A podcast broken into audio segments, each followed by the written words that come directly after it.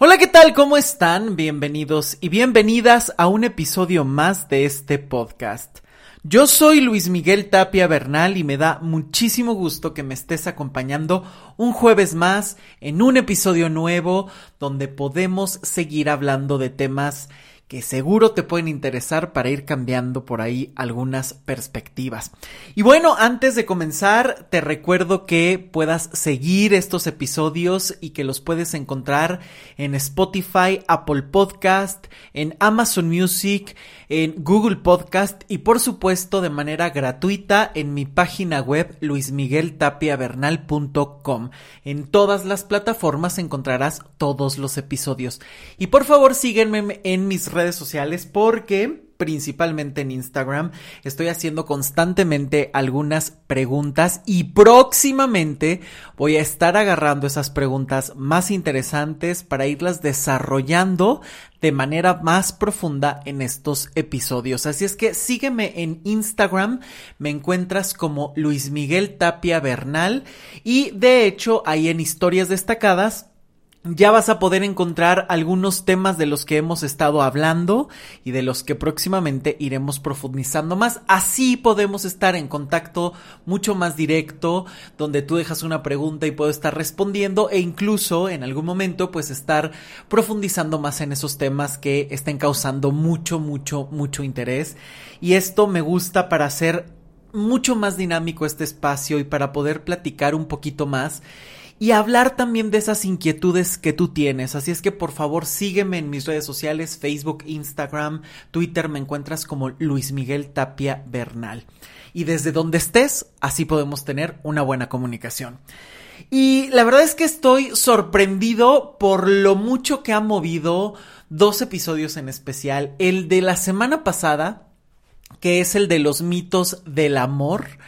Me han escrito un montón y no saben el gusto que me da recibir sus comentarios, sus reflexiones. De verdad, me enriquecen muchísimo y me gustan porque me dan también nuevas perspectivas o incluso me ayudan a saber esos temas que a ti te interesan y en los que podemos seguir profundizando. Y por supuesto, el tema de amor propio, que creo que ha sido un podcast que ha movido muchísimo y que si de verdad no lo has escuchado, date la oportunidad. Ya saben que yo voy a dejar los links aquí abajo en la cajita de información desde donde nos estés escuchando y desde cualquier plataforma vas a encontrar toda, toda la información. Y es por eso que hoy quiero hacer la segunda parte de los mitos del amor porque creo que hay demasiados. Es un tema tan grande que nos ha acompañado toda la vida, que habla de esta forma, y esto siempre lo he dicho, creo que una relación de pareja o el amor en la pareja es la radiografía de la sociedad y la familia que lo contiene tú te puedes acercar a ver esa dinámica que está manejando esa pareja, esa persona, cómo está viendo el amor y te habla de su contexto, de su sociedad, de la familia y los modelos que fue aprendiendo, pero también de lo que socialmente se está enfocando o se está dando como amor. Hoy estamos en un amor líquido, como ya lo decía Sigmund Bauman. De hecho, también ahí hay dos episodios sobre el amor líquido y todos estos postulados de Sigmund Bauman. Ojalá que puedan escucharlos porque hoy estamos en una dinámica muchas veces de amor rápido, desechable, consumible, en donde conoces a alguien, lo disfrutas, si no cumple tus expectativas a la primera te vas porque no hay tiempo para perder. Y hoy nos estamos perdiendo de esta posibilidad de conocer al otro a un ritmo distinto y donde no siempre estén de por medio las redes sociales. ¿Cuántas veces no empezamos a generar una vida a través de las redes sociales que no coincide con la vida cotidiana?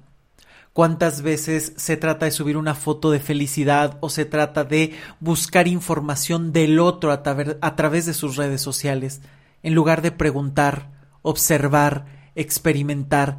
Y creo que este es uno de los principales mitos actualmente. Voy a conocer al otro a través de su huella en Internet.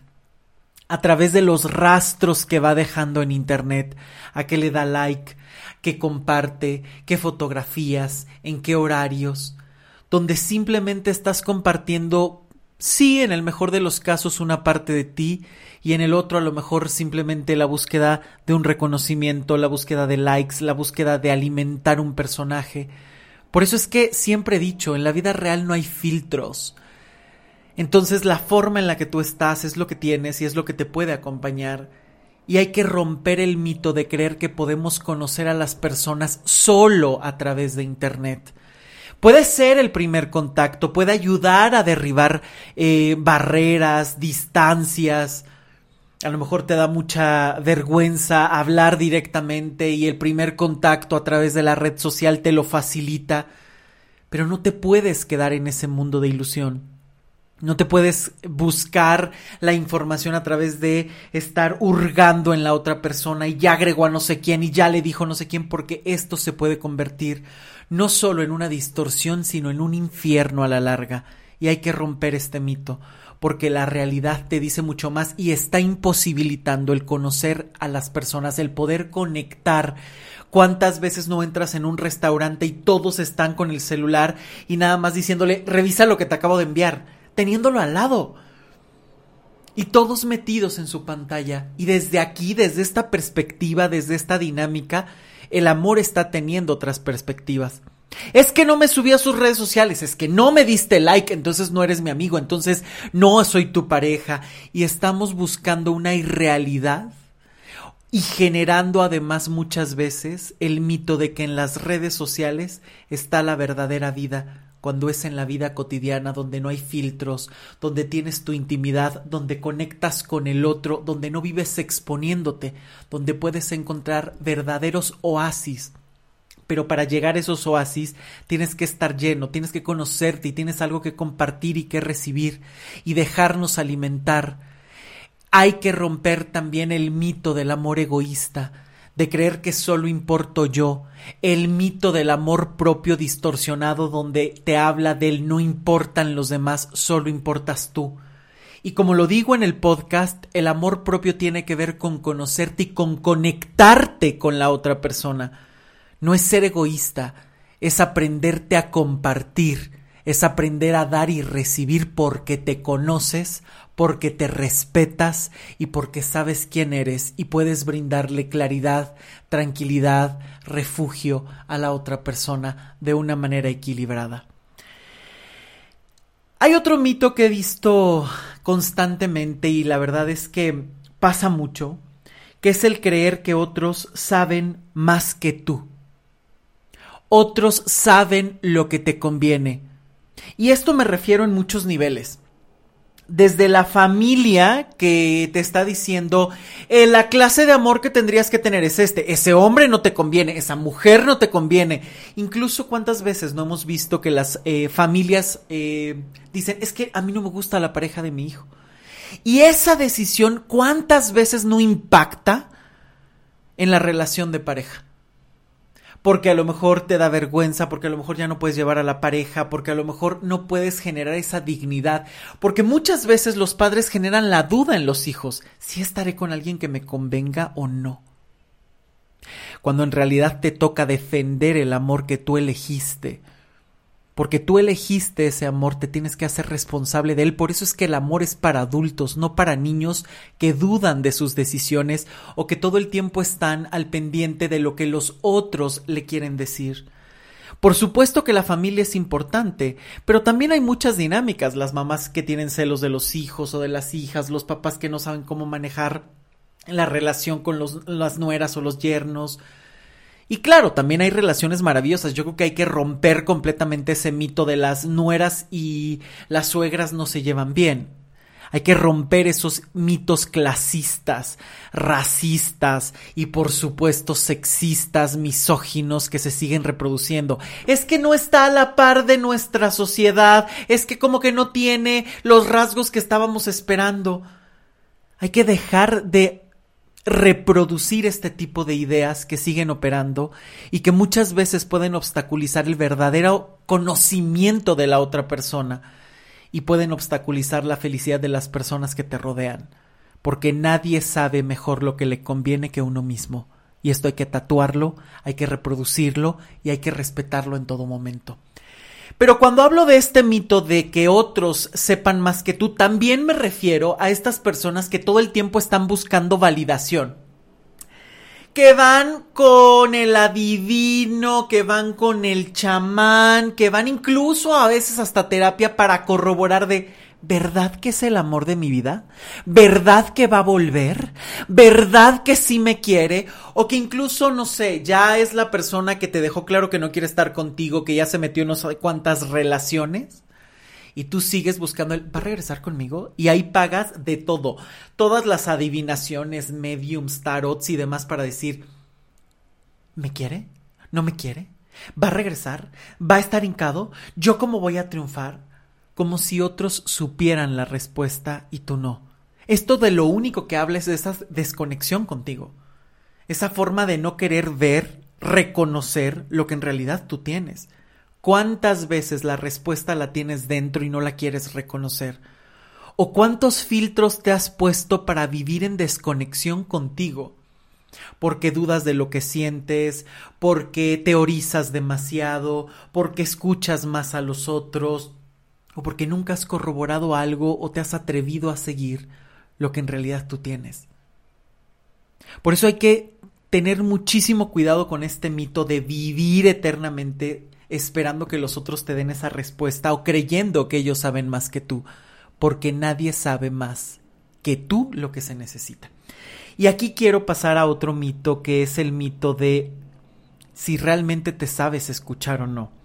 Eh, justo por ahí alguien que escucha el podcast, a quien le mando un gran saludo a Gaby, me decía en medio de sus reflexiones cuántas veces realmente sabes lo que quieres.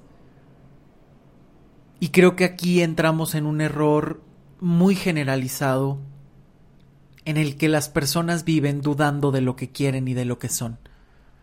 ¿Realmente estás haciendo lo que tú quieres? ¿Realmente has podido encontrar tu voz y poner límites? ¿Realmente has podido saber manejar las cosas como tú has querido o siempre has pedido ayuda? Porque vivir pidiendo ayuda siempre te corrobora que no puedes. Vivir esperando que tu pareja te dé la respuesta es vivir sin un posicionamiento. Vivir esperando que tus padres te guíen, te hereden, te den, es vivir sin conectarte y sin crear tus propias posibilidades. No estás aquí, estás en el futuro, no estás en ti, estás con los demás. Y eso siempre te va a excluir de tus posibilidades y te va a llevar a la eterna duda de lo que sientes y de lo que eres. Por eso hay que tener tanto, tanto cuidado con esta dinámica y saber realmente si estás en conexión con lo que tú quieres.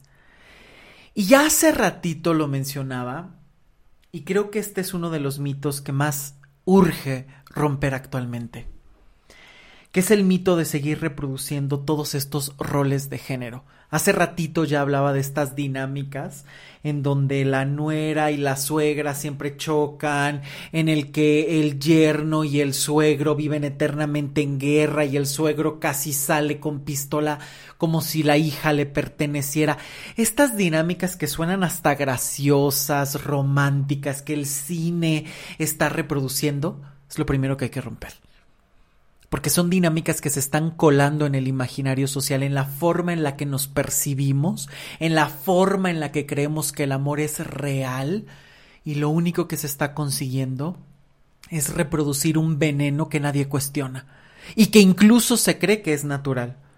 Y entonces seguimos en estos modelos de el hombre tiene que pagar todo. Entonces si el hombre no paga todo, inevitablemente es un mal proveedor y que te espera con él en lugar de generar un equipo, en lugar de buscar una alternativa para que los dos se sientan cómodos y sea equilibrado. Eh, ¿Cuántas veces no es porque el hombre paga, la mujer se somete o el que paga manda? Y eso no es una cuestión de una relación de pareja, eso es dominio, eso es autoritarismo, eso es poner el dinero antes que los sentimientos o el eje que quieras meter en la relación. Ahí entonces estás en una dinámica de sometimiento, de dinero, de poder, y eso no lleva muchas veces al amor. Eh, inclusive también en parejas gays, ¿no? Pasa muchísimo. Ay, es que las parejas gays no duran. No, es que no pueden ser fieles dos hombres. Ay, es que dos mujeres son súper intensas. Estás hablando de lo que tú crees, porque claro que hay amores duraderos y hermosos. Claro que dos hombres pueden ser fieles y claro que dos mujeres pueden ser claras y amorosas y pueden ser intensas en el buen sentido. Dejemos de reproducir estos modelos que lo único que están haciendo es llenar de ideas contigo y con tu entorno. Porque muchas veces las palabras son como balas y una vez que las disparas no hay vuelta atrás.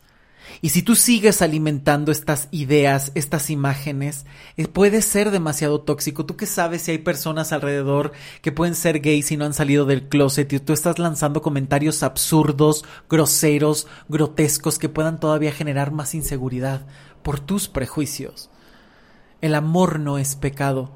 El amor no es delito. Y si dos personas del mismo sexo, porque quieren estar ahí, no, tú no tienes por qué juzgarlo. Esto no es una cuestión de dar permiso, es una cuestión de respeto. Ni siquiera es una cuestión de tolerancia. Es una cuestión de respeto y de igualdad. Por eso es tan importante el ir cuestionando estas ideas para poder generar nuevas formas de ser libres y de crear un amor mucho más equitativo, porque estas ideas siguen operando. ¿Cuántas veces no estamos en estas ideas de, ay, no, es que los hombres no saben escuchar? Es que las mujeres hablan demasiado. Los hombres pueden comprender y hay mujeres también muy calladas.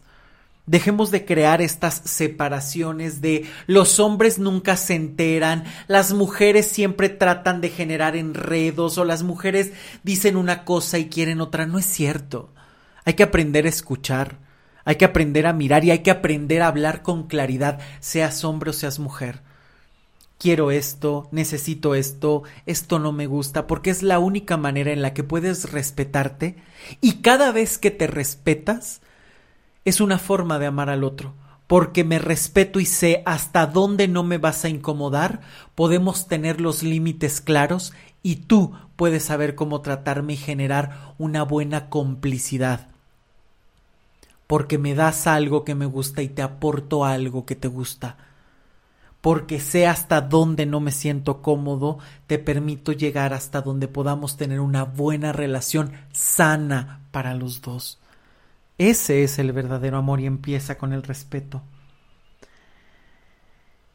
Y creo que muchas veces en estas cuestiones de género se están representando muchos, muchos venenos, que lo único que están haciendo es separar a hombres y a mujeres, separar a heterosexuales, bisexuales y generar etiquetas en lugar de decir los bisexuales son de determinada manera, los transexuales son de determinada manera. A ver, que tú creas que son o que hayas conocido una persona que es así, en un mundo tan grande con tantos millones de personas, no puedes vivir generalizando. Más bien te tendrías que atrever a aprender a conocer, a abrirte, a abrir la mente y abrir el corazón. Y claro, si te topas constantemente con el mismo tipo de hombres, con el mismo tipo de mujeres, con el mismo tipo de amistades, ya no puedes vivir engañando a los otros y diciendo es su culpa, es su responsabilidad. Creo que ahí ya habría que voltear a ver el por qué siempre eliges a las mismas personas. Y este también es otro mito que hay que romper. La culpa es de los demás. Hay que hacerse responsable también de las formas en las que cada uno permite ciertas cosas en las que todo el tiempo te estás vinculando con el mismo tipo de personas una y otra vez. Hay que empezar a hacerse responsable porque de esta manera también te puedes salvar en momentos inquietantes o incómodos porque puedes decidir o porque puedes poner un alto y también puedes abrirte al amor porque sabes de qué manera puedes confiar, entregarte y comunicar porque también es necesario que rompamos el mito de romantizar la violencia. A estas alturas, en pleno siglo XXI, no podemos seguir romantizando la violencia. No podemos seguir repitiendo este tipo de dinámicas de si te cela es porque te quiere. si controla tus llamadas y tus salidas, eso no significa que te ame más, significa que está en una inseguridad, puede ser algo patológico, violento y llegar a situaciones peligrosas. Tú no puedes demostrarle el amor a nadie dejando tu vida para que controle tu agenda, tus pensamientos y tus sentimientos. Porque entonces, repito, es control, no amor. Y aquí también entramos en un tema que hay que saber diferenciar, y es la cuestión de los celos, porque también es cierto que sí, los celos pueden ser naturales, a veces puedes sentir que tu pareja se acercó de determinada manera con otra persona, y puede ser parte de la naturaleza humana. El problema es cuando se convierte en tu eje y en la justificación de pues así soy, pues todos los hombres son celosos, pues es que las mujeres son celosas. No es cierto. Los celos cuando son una constante son un infierno. Y por supuesto también pueden ser una alarma. Porque si constantemente tú dices, oye, pero es que en mis relaciones pasadas no me ha pasado y aquí como que siento algo muy raro y me siento celoso cuando mi pareja habla con determinadas personas o en ese tono que a mí me hace dudar. Por eso es tan importante generar una conexión contigo, porque ahí tienes el termómetro, tú eres el termómetro que mide, solo tú sabes si esto ha sido algo repetitivo que te pasa con todas tus parejas, oye, cuestionate tú, porque quien siente esos celos y de manera constante, entonces te toca a ti decir, oye, si esto se ha repetido una, dos, tres, cuatro relaciones, no es que las otras personas me generen celos. Es que sí, puedo elegir o yo estoy cediendo a este nivel de inseguridad, de miedo, de control, de violencia, de machismo o como lo quieras llamar. Porque los celos pueden ser una conjunción de muchas cosas y sí, también es cierto que pueden tener una cuestión natural. Eh, que es parte del ser humano. No me gusta la palabra natural, más bien hablaría que es parte del ser humano, que en algún momento lo puedes sentir, pero no puede ser el eje. Si cada noche que sales tu pareja llega y te cuestiona, pero ¿qué hacías mirando a la mesera? ¿Pero qué hacías mirando a no sé quién? ¿Pero la abrazaste muy cariñoso? ¿Pero la abrazaste muy... Creo que es momento de empezar a cuestionar y a buscar alternativas para saberlos manejar o incluso salir de ahí, porque tú no puedes calmar los celos de tu pareja. Si tú no estás haciendo nada, si tú dices, pero esto no me cuadra, o sea, yo no puedo matar la forma en la que río, yo ni siquiera me estoy vinculando con alguien, tú lo estás interpretando. Muchas veces hay que saber manejar eso para poner distancia y que esto no te agote. Porque cuántas veces empiezas en el acto fallido de, entre comillas, amar a la otra persona y a través de no, no, mira, a ver, te voy a explicar, no, o sea, es que fíjate, no, no, no, y empezar a mutilarte, empezar a secar tu sonrisa por los celos de alguien más, eso no es amor, que te quede claro. Eso es control, eso es violencia y eso lo tendría que resolver la otra persona, no tú. Y es aquí donde empezamos a romantizar este tipo de cosas. Es que fueron súper intensos y llegaron a un golpecito. Ay, nada más fue uno. Ay, es que estaba súper enojada y tenía derecho porque como que malinterpretó las cosas o me encontró un mensaje. A ver, para. No se puede vivir permitiendo la violencia y menos si esto es repetitivo y menos si esto es... Porque también aquí entramos en un mito, fíjense. Es que pasó una vez y... Ay, minimízalo. Nada más estaba alterado, nada más estaba alterada. ¿Por qué tienes que permitir un acto de violencia? ¿Por qué alguien que te ama te quiere controlar y puedes sentir que tiene el poder contra ti de poder hasta golpearte. ¿Por qué? Un acto de violencia que a ti no te guste es suficiente para salir de ahí independientemente de lo que diga la familia, los amigos o quien quieras, independientemente. Porque si a ti te hizo sentir tan mal que destruye algo, es momento de salir. Y más cuando te sentiste en peligro, intimidado, intimidada y se violó tu integridad. No necesitas decir, bueno, es que pasaron tres, ¿no? Ya la tercera es la vencida. Ahora sí la quinta la... no. Si desde la primera vez ocurre, muchas veces es necesario poner distancia, pedir ayuda o la alternativa que tengas a la mano. Pero dejemos de romantizar la violencia y de justificar este tipo de ideas que pueden ser peligrosas y hasta delictivas estas parejas que eligen los amigos, que destruyen el entorno para dejarte en soledad y vulnerable, estamos ante actos de violencia. Lo he hablado muchas veces, incluso este modelo pues sí, del que muchos están hablando, aunque a veces un poco mal, del modelo narcisista donde muchas veces estas personas tratan de controlar y aislar a las personas. Es un acto de violencia, porque lo que estoy haciendo es buscar que no tengas a nadie para que no puedas confiar a nadie y te pueda dominar y controlar.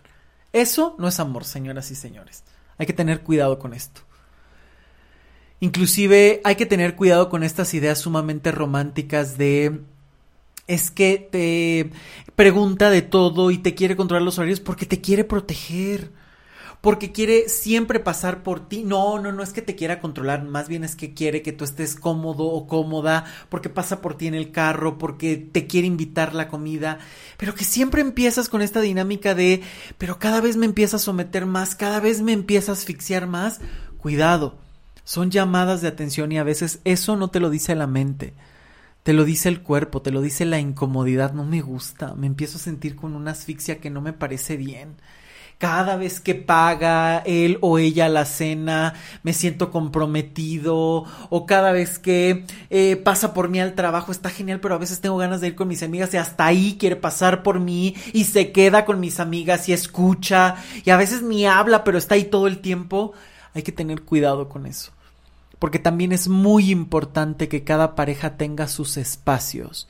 Por supuesto que es muy importante generar esa intimidad y esos momentos bellos con tu pareja y que a veces en un principio quieres vivir pegado con esa persona de, ay, es que pienso en ti todo el día y te quiero ver y salimos y... Pero poco a poco eso se tiene que ir relajando porque la pareja es una parte de tu vida, no es el eje de tu vida no es a quien puedes estar todo el tiempo eh, basando tu vida y tu felicidad en esa persona. Tienes amigos, tienes trabajo, tienes proyectos, tienes metas personales, tienes familia, tienes hijos para quienes los tengan, tienes sueños, tienes hobbies personales. Esto también es algo muy importante, la pareja es una parte y puede ser una parte prioritaria de tu vida. Pero eso no significa que por una pareja tengas que rechazar el trabajo, tengas que rechazar a los amigos, tengas que aislarte de tu familia. Porque entonces estás ante una persona que quiere la destrucción, no hacer equipo. Y a veces aquí es donde romantizamos infinidad de cosas.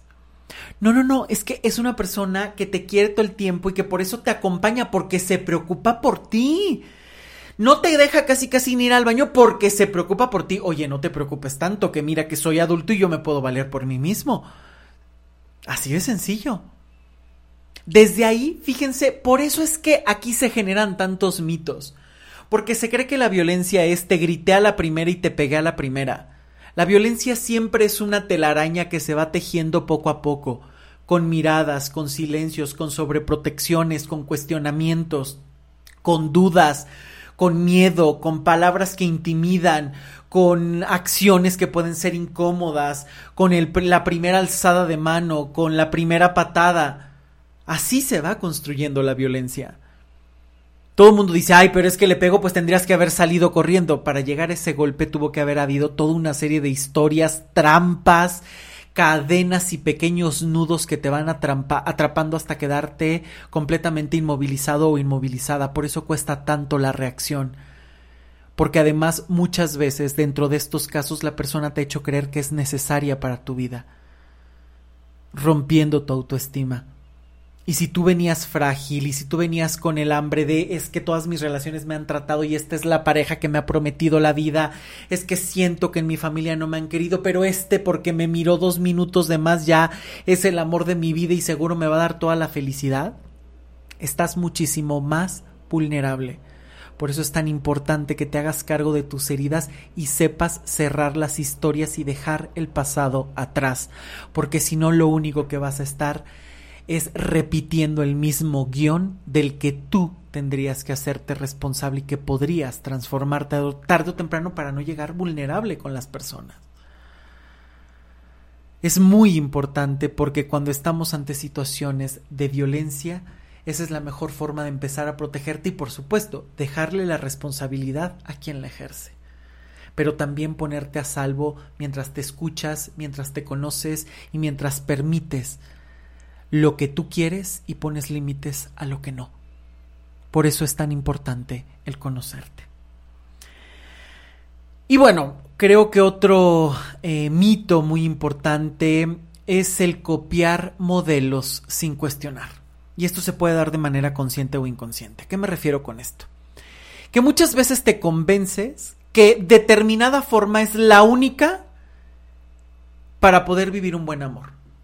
No, no, no, no. O sea, es que si esta persona no me cocina todos los días, no, no me ama. No, no, no, no. Es que si esta persona no viene todos los días y está hincado o hincada, no me ama y estás tratando todo el tiempo de copiar estos modelos consciente o inconscientemente, porque a veces es, no sé por qué siempre me encuentro con estas personas que pueden ser sumamente infieles. Pues a lo mejor volteas a ver la historia de tu familia y una y otra y otra y otra vez se ha repetido las infidelidades tanto que las has visto normales o has visto la forma que dices, bueno, pues yo ya sé qué hacer con una infidelidad. Al contrario, en el software de mi cabeza y de, de mis emociones, no está el programa de qué hacer en el caso de que no te sean infieles. Y empiezas a reproducir el guion que te han introducido. Pero también todas estas manías, porque también aquí entramos en una dinámica donde tiene que ver con, con la cotidianidad. ¿Cuántas veces a través de costumbres creemos que es el amor? No, es que si mi pareja todos los días hace la cama, me ama, si no, no. Porque como mi papá se la hacía a mi mamá, oye, es injusto vivir copiando códigos y agarrando códigos de otros para reproducir el tuyo. Y más si ni siquiera lo comentas. Porque este es otro y lo he platicado creo que en el episodio pasado y en infinidad de episodios más. No puedes esperar que la otra persona, ojo, no puedes esperar que la otra persona que te ama sea adivino o adivina y viva creyendo y vivas creyendo que te tiene que adivinar lo que te gusta, lo que no te gusta, solo porque es el amor de tu vida. Si algo no te gusta, se lo tienes que decir. Y si algo te gusta y quieres que fomentarlo, porque eso no le va a quitar la sorpresa, simplemente le va a dar una orientación a la otra persona, es muy importante marcar los límites. Oye, me encanta ir al cine contigo. Oye, me encanta la comida italiana. Oye, me encanta cuando me cocinas.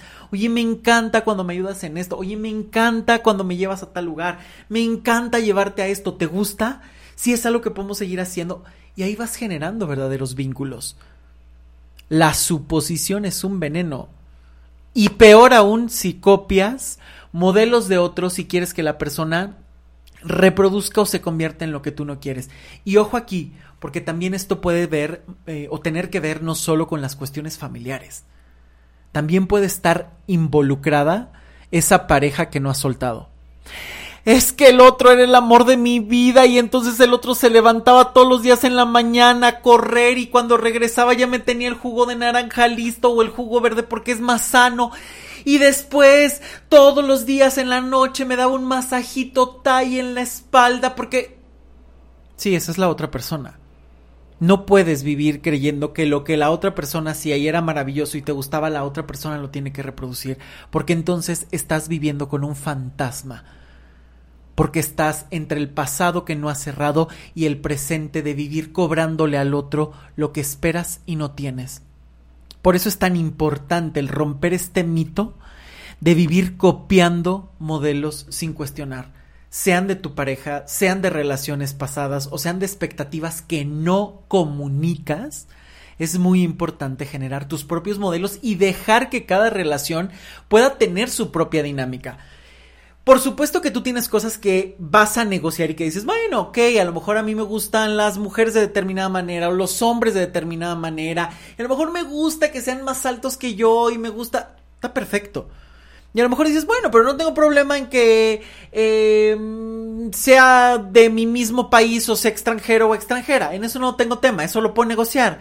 Pero no puedo negociar que eh, me falte el respeto, eso no lo puedo negociar. No puedo negociar que sea súper infiel o que sea alguien súper monógamo porque tengo otras ideas. La que tú tengas, acuérdate, el amor es a la medida de lo que tú quieres. Porque solamente cuando vas construyendo sabes lo que quieres, lo puedes compartir y ser claro con los demás. Nada más.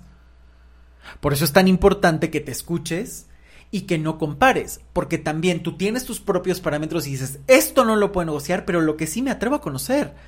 Me atrevo a escuchar el otro, porque cuántas veces quieres reproducir la dinámica que tienes en tu cabeza sin dejar que el otro actúe. sin dejar que el otro haga lo suyo, sin permitirte conocer al otro, sin permitirte el saber qué está pensando, qué nuevas propuestas tiene, sin dejarte sorprender. Eso es lo que te pierdes cuando vives copiando modelos, esquivando heridas o tratando de reproducir lo mismo del pasado. Y hay que tener mucho cuidado con esto. Y aquí quiero refutar dos mitos principales. Son dos mitos que van de la mano. Una relación larga es feliz y una relación corta es mala.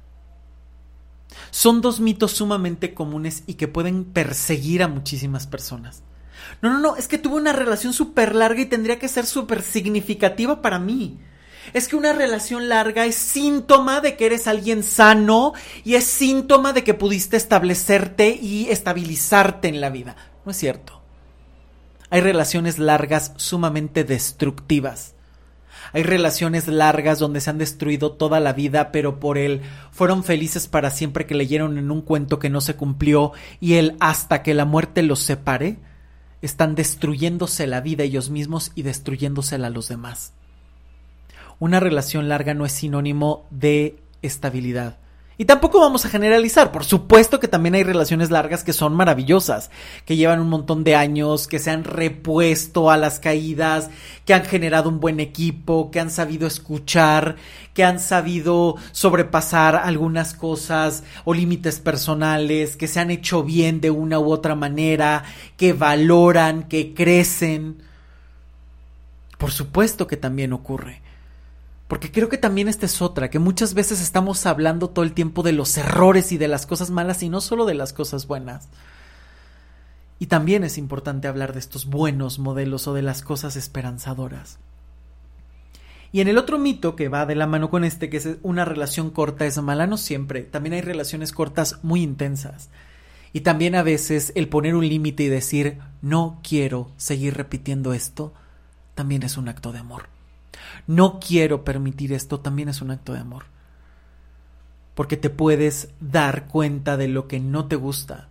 ¿Cuántas veces no es la persona que ya te buscó mucho tiempo después y que te empieza a ilusionar y tú dices, pero me lleva lo mismo? Hoy le llamé y no me contestó, desapareció una semana, otra vez me está prometiendo mil cosas, pero después se aleja y volteamos a ver el pasado y ya nos dijimos un montón de cosas groseras, pero siempre regresamos y que son dinámicas que dices, ya me sé el guion, ¿para qué vivirlo? Y a veces el acto de amor es decir, no más, un acto de amor propio y a veces un acto de amor hasta por el otro, que no se atreve a poner el punto final, que tú sí puedes poner por el nivel de conciencia que tengas de dónde estás parado o parada actualmente. Por eso es que hay que romper estas dinámicas. El tiempo no determina el sentimiento, el tiempo simplemente va de la mano de lo que tú quieras construir. Y a veces cuando tienes cosas maravillosas te das cuenta que ya ha pasado un montón o a veces fue algo muy corto y maravilloso que te marcó por mucho tiempo. Lo importante no es el tiempo, es lo que hacemos con él y el sentido que le damos. Si lo desperdicias, si simplemente es la suma de un tiempo que no hiciste mucho con él, o al contrario, es el tiempo que aprovechas, que degustas y que construyes, eso depende de ti eso depende de la dinámica de pareja donde los involucrados decidan qué es lo que van a hacer. Y también entramos a un mito, un mal amor te puede destruir. Y es un mito y no. Por un lado, claro que es cierto, un mal amor te puede llevar a la ruina en todos los sentidos. Económico, emocional, mental, psíquico, en todos los sentidos, en todos los sentidos, social, familiar te puede enfermar física y mentalmente. Pero también es cierto que un mal amor cuando lo detectas, cuando aprendes a salir, también puede ser la posibilidad para cambiar tu vida. No puedes vivir con el estigma de que un mal amor te destrozó y darle las llaves de tu vida y de tu dignidad. No puedes hacerlo la brújula, no puedes hacerlo la regla con la que vas a medir la vida todo el tiempo. Un mal amor no puede determinar lo que tú puedas reconstruirte. Un mal amor no puede ser ese eje con el que vas a medir a partir de ahí la felicidad. Claro que un mal amor te puede destruir, pero si logras salir de él y si tú dices hasta aquí, la reconstrucción va a llevar un tiempo y hay que tener paciencia y esto hay que tener mucha, mucha claridad porque aquí se entra otro mito. El mito de un clavo saca otro clavo, como lo mencionaba en el programa anterior, que no se lo pierdan porque ahí empiezo a hablar de todos estos mitos. Pero también el mito de creer que la otra persona es quien va a determinar lo tuyo. Tú puedes determinar el camino. No le entregues las llaves a esa persona que te hizo daño. Y tampoco pierdas la responsabilidad de cómo te involucraste ahí. Porque cuando asumes esa responsabilidad es la llave para poder decir, si esta fue lo que yo hice, lo puedo dejar de hacer. Y puedo transformar mi vida. Lo demás te lo dejo a ti. Pero esto es el motor con el que yo puedo aprender, con el que me puedo recuperar y con lo que puedo decir, esto lo puedo cambiar. Pero ¿cuántas veces no terminan dándole las llaves de su vida a la otra persona? No, no, no, no, es que me destrozó, es que está fatal, es que ya no tengo sueños, es que es horrible, es que se llevó toda mi vida. No te cases con ese modelo.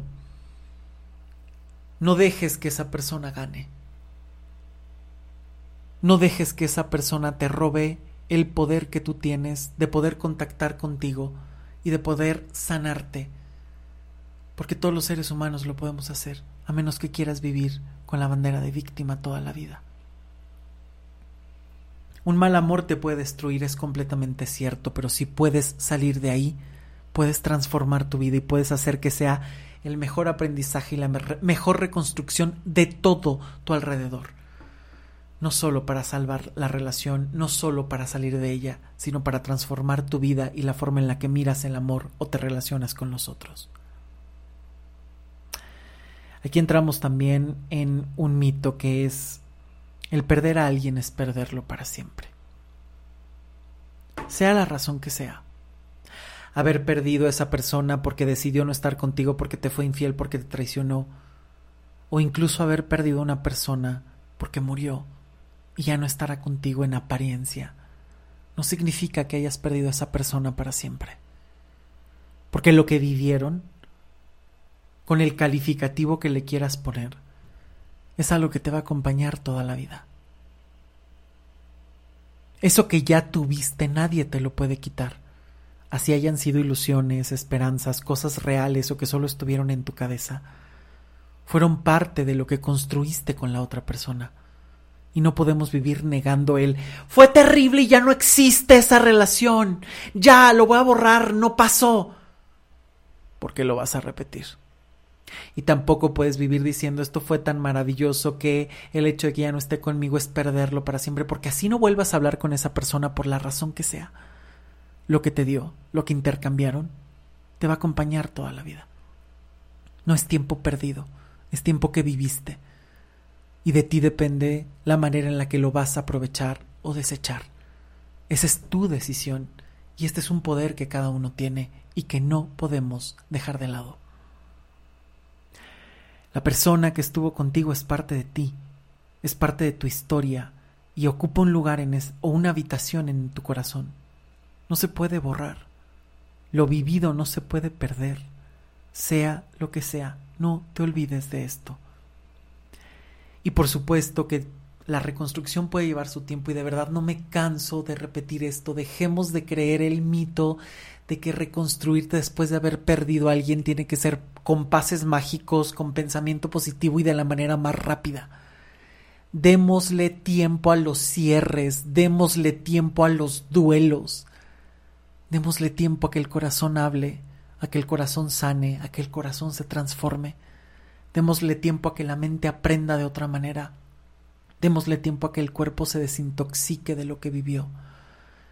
Dejemos de creer que la sanación tiene que ser algo rápido, tiene que ser algo en un abrir y cerrar de ojos, con una lectura de un libro, con la escucha de un podcast, con la vista de un video de 10 segundos en TikTok. Dejemos de creer esos, esos absurdos. Es uno de los mitos que tenemos que romper. El proceso de duelo tampoco es eterno, pero tampoco puede llevarte una vida insignificante, un momento insignificante. Tienes que darle su propio tiempo Tienes que tener paciencia con tu propio proceso, que es lo que en realidad te va a permitir modificar en donde estás.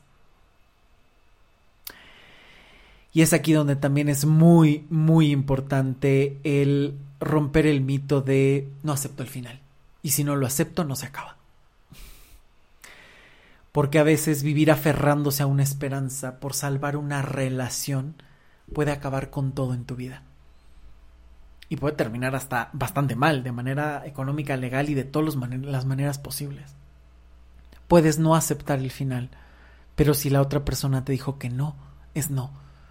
Puedes no aceptar el final, pero si la vida te está gritando que hay una destrucción total a tu alrededor, no puedes cerrar los ojos. Porque a veces ese mal amor se lleva a todas partes. Y a veces cuando estás con un buen amor hasta puede ser un motor para poder moverte, para poder construir algo distinto, para sentirte en la tranquilidad total. Porque a veces creemos que el gran amor es esta gran pasión y sufrimiento de hoy luchamos y mañana estamos súper bien. Y a veces el gran amor es esa tranquilidad de estar con el otro, de mirar sus ojos y perderte en él, de sonreír, de que te gusten sus muecas, de saber que van en el mismo camino, de saber que pueden complementar los sueños del otro y saber que puedes dejar que el otro construya sus sueños y maravillarte con ellos, y saber que es un motor para tus propios sueños, o saber que se alimenta de ver la felicidad que tú puedes crear con tus propios proyectos en soledad de poder hacer equipo, de sentirte en paz, de sentirte bien. Ese es un gran amor. Y eso ojalá todos y todas tuvieran la oportunidad de sentirlo, aunque sea una sola vez, para quitar toda esa romantización y todas esas exageraciones, que a veces son parte del amor, pero la verdadera base es la tranquilidad. Y hay otro mito que me parece que es brutal, que es el solucionar la relación pero no tu historia. Hay muchísimas personas que van a terapia solo para salir de la relación o para transformar unos cuantos puntos de la relación en la que están y nada más. No me cuestiones de mi historia, no me cuestiones de cómo hablo, no me cuestiones qué digo, no me cuestiones de nada de eso, no, me estresa, no, a mí nada más ayúdame a que mi pareja cambie estas cositas, a mí nada más ayúdame a que cierre esta historia y se acabó. Ya. O sea, nada más. Como arte de magia. Y aquí lo único que estás haciendo es perderte la gran posibilidad que te da una relación de poder conocerte. Porque una relación puede ser un espejo que te está mostrando tus fantasmas, tus debilidades, tus fortalezas y tus formas de amar. Te lo está mostrando. Con todo. Con lo agradable y con lo desagradable, con lo funcional y lo no funcional. Te está mostrando algo de ti. En la elección, en la manera en la que tú también hablas, en la manera en la que tú cooperas con la relación, porque recuerden, no podemos ser inocentes en una relación. Estamos compartiendo todo el tiempo unos y otros. Te estás involucrando. A veces hasta el no decidir es una decisión. Por eso es tan importante tomar las propias decisiones y por eso es tan importante el conocerte para saber hasta dónde puedes permitir y dónde no. Pero cuando tú llegas a terapia o al punto que sea, con quien sea, y dices, es que yo solo quiero cerrar esta historia, estás evadiendo la posibilidad de cambio. Porque una pareja te está mostrando mucho más de lo que tienes que solucionar. Y entonces he visto muchas veces cómo llegan a terapia, aquí a consulta y muchas personas han pasado por infinidad de terapias porque solamente han buscado cerrar esa historia, aprender a modificar nada más tantito alguna eh, acción, a tratar de que la pareja medio modifique algo y con eso va a estar bien, cuando a veces hay mucho de fondo que al vivir ignorándolo se va volviendo una avalancha de nieve que después no puedes parar. Porque fue un copo que cayó, que fue rodando y que se empezó a hacer una pelotita de nieve y de repente y es una avalancha que por no parar esa bolita a tiempo, se te viene el mundo encima. Y son verdaderos terremotos, verdaderas inundaciones, verdaderas catástrofes. Y es ahí cuando dices, ay, pero es que qué fuerte está la terapia, ay, pero es que qué fuerte está determinada cosa. No, es que me confrontó mucho pero en realidad hay que mostrar y ver toda la dinámica que hay detrás. Por eso es tan importante hacerte cargo y saber que esa elección que tuviste o que a veces modificar una simple acción, en realidad hay mucho más de fondo. Y tampoco hay que complicarnos las cosas. A veces hay situaciones donde simplemente hay que modificar alguna cosa, decir las cosas claramente y te ahorras el tema. Hay que saber equilibrar. Porque también hay cosas donde dices, bueno, si aquí hablo claramente y te digo, yo necesito esto, esto y esto, y me gusta esto, y me comprometo a esto, quieres o no, compaginamos si tú y yo somos compatibles y ya está. A veces es tan práctico como eso. Y a veces sí necesita una cuestión muchísimo más profunda de cuestionarte, de encontrar las respuestas dentro de ti, de dejar de evadir la responsabilidad que te toca, de dejar de creer que si solucionas solo esta relación o simplemente la cierras todo va a cambiar, porque a veces hay que cerrar una relación y también hay que transformar un modelo de vida. Y eso siempre lleva tiempo, inversión, de infinidad de cosas que hay que asumir también si realmente quieres cambiar. Porque también aquí entramos en otro mito que a mí me parece muy peligroso y que veo que constantemente llegan aquí a consulta con él o incluso en las redes sociales, ¿no? Todo el tiempo te están bombardeando con eso. Estás en plena situación con el corazón destrozado porque se acaba de terminar la relación y lo primero que te dicen es, es un aprendizaje. O sea, a ver, nada más visualízate se te acaba de romper el corazón, te acabas de enterar de lo peor, la persona que amabas te dijo que ya no te amaba o te lastimó de la manera que tú dices y alguien llega y te dice, tranquilo, es un aprendizaje. ¿Es en serio? ¿Es en serio? Es casi casi como pegarle. Hay que tener cuidado con este tipo de cosas. Porque el aprendizaje es un camino que se va construyendo. El aprendizaje es un final, un fin que persigues no es el método para salir de donde estás. El que tú digas es que esa persona es mi maestro, esa persona fue mi maestra y tengo que aprender que me quiso. A ver, no, lo único que estás haciendo es evadirte. Evadirte del enojo que puedes tener con esa persona y que es válido y que tienes que aprender a manejarlo sin que le explote a los demás ni a ti. Que el dolor que sientes también hay que saberlo gestionar y hay que ir sabiendo separar lo que es tuyo y lo que es de la otra persona. Pero hay que quitarnos este mito absurdo de creer que el aprendizaje, que es el fin al que quieres llegar, en realidad es el método con el que vas a sanar, porque no es cierto. Vas construyendo el aprendizaje con base a ir destilando el dolor, a ir sacando el enojo, a irte conociendo, a ir comprendiendo la historia, a ir sabiendo qué terreno pisas, a poder hablar y que las cosas ya no te duelan. Es un proceso de duelo y depende de cómo terminó, cómo llegas, cuánto permitiste. Por eso es que el duelo tiene tantos matices como cada persona tenga su historia y haya vivido lo que haya vivido. Por eso es que no hay recetas mágicas y tenemos que renunciar a eso a creer que son recetas mágicas, a que con una o dos consultas tenemos, a que con una leidita de libros es suficiente, pero tampoco irnos al otro extremo que a veces algo te está funcionando y en lugar de ir explorando es de, pero entonces me pongo a escuchar y entonces llego y a veces empiezas a bombardearte de información que ya no se vuelve operativa. Y entonces de repente llegan y es de, pero es que yo pensé, pero es que leía no sé qué autor y que dice tal cosa, pero es que escuché y entonces me dijeron tal cosa y entonces Tienes un montón de conceptos que lo único que hacen a veces es entorpecer el proceso porque teorizas tanto que te olvidas de sentir.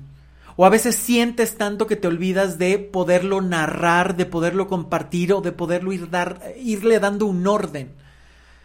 Y el dolor es importante reconocerlo, hablarlo, pero también encauzarlo, también irlo comprendiendo, también conocer sus raíces para poderlo cauterizar, para poderlo sacar y si vives huyendo del dolor jamás vas a poder llegar a la otra orilla y conocer la libertad, porque ese dolor te va a acompañar toda la vida. Así que dejemos de creer en estos mitos y en estos errores de que el pensamiento positivo nos va a salvar y que todos los días estés pensando soy sanación, soy sanación, soy sanación, voy a sanar, porque es mucho más allá de eso. Si una palabra mágica transformara el mundo, no estaríamos aquí. La palabra puede transformar el mundo, pero también las acciones, también requiere de emociones, también requiere de tiempo, de aprendizaje, de congruencia, de responsabilidad, de respeto. también es un camino y hay que respetar esos pasos, hay que respetar esos procesos y también respetar los de las otras personas. A veces hay amigos o personas que dicen, ya no quiero hablar de lo mismo y están, no, pero cuéntame, no, pero no te niegues. Cuando también a veces es necesario parar y hacer una inspección muy, muy profunda y muy personal. A veces es necesario estar un poquito alejados para empezar a entender un camino. Y cada quien tiene su camino. Por eso es tan importante que las terapias o que las formas que hagan se vayan adaptando a tu forma y puedas ir encontrando respuestas y que sobre todo puedas generar ese compromiso.